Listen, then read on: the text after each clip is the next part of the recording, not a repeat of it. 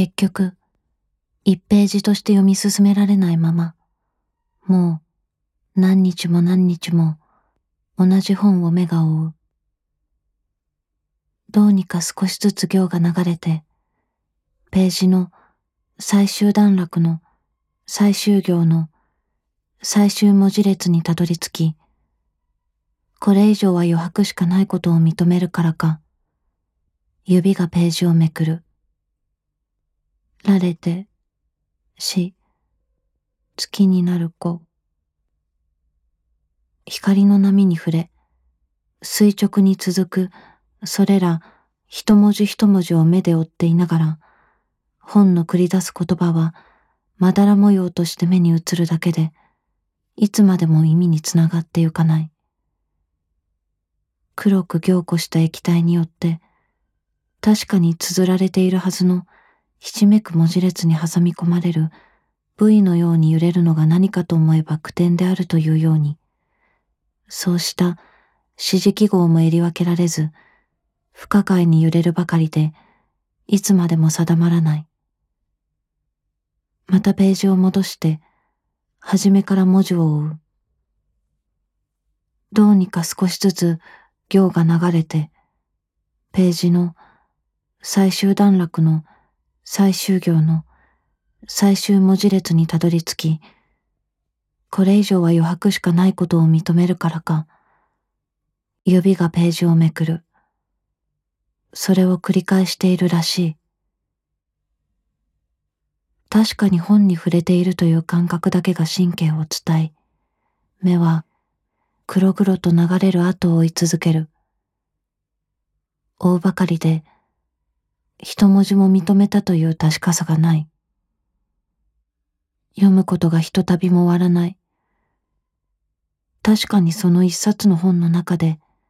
人や人でないものの所作がちらちら見え隠れする。人や人でないものがあれこれとものを思う。そうした書かれたものの物思いも輪郭が揺れるばかりで何か事件でも起きているのか風景があるのかもわからない。本を開く時の手の負荷。文字を拾うため紙に視線を落とす時の首から肩、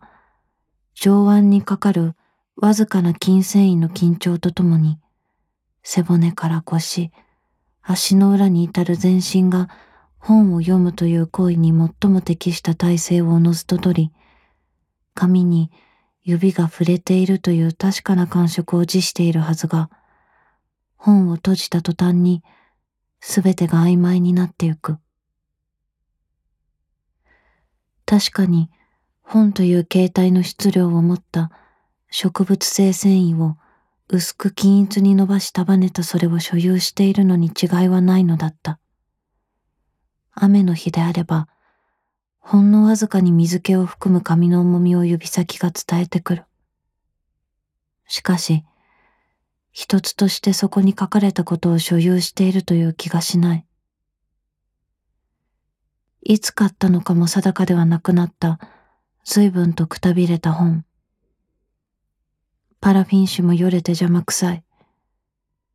電車に乗ったら開く。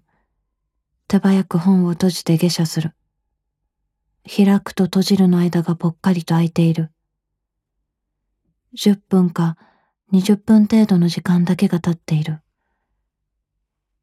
身の内に過ぎ去ったという感覚はないのに、ホームの時計を見るとそれだけ針が進み、時期によっては確かにそれとわかるほど日が落ちている。それほど本の世界に物語に没入していたのではない。何も記されていなかったように感じる。だからまた同じように本を開く。閉じる。それが瞬き一つのうちに過ぎている。開くと閉じるの間が失われている。百年か100日か100時間ほんの100万秒分の1を本の中で過ごしたのかもわからない。しかし何も書かれていなかった気がする。光にさらしてパラフィン紙越しに想定を確かめる。そこに書かれてある題名も著者名も販売元の印字も ISBN コードもひかひか反射してよく見えない。一体誰のどの本だったか。もう何日も何日も同じ本を目が追う。大ばかりで一文字も読んでいない。本を開く。印刷された文字が糸水のようにつながり意味をなしてゆくはずだというのに、扉、見返し、奥付け、花切れまでつけて、一冊の本としての表情を見せているようでいて、明朝体1級ポイント、今日秋6ポイント、余白を取った紙の中に収まるきめ細やかな活字が意味あるふりをして、あるいは文字の集積であるかのように装って、記述されたことが本を開くたびどこかに逃げ去っているんだろうか。白い紙に係留されていたはずの人や人でないもののひしめきが本から消える。跡形もなく、白に白上がりの染め型をかけたようになって判読ができないのか。工学的に見えないだけで何かが確かに存在しているのか、意味が転がって紙の裏側に落ちてしまったのか、文字をかがっていた払いや羽や止めがチリチリになって、紙に凝着していた文字の物質であるインクの粒子がくにゃくにゃと震え始め、溶解し、紙から染み出し、当てどなく四方へ流れてゆく。細胞液や血液や皮は、その水脈のある限り流れ続けてとどまることがないように、文字もまた、とどまることから逃げてゆくんだろうか。閉じ目を突き破って、そして本をすり抜けてゆく。流れてゆこうとする。はみ出してゆく。しかし、どこへ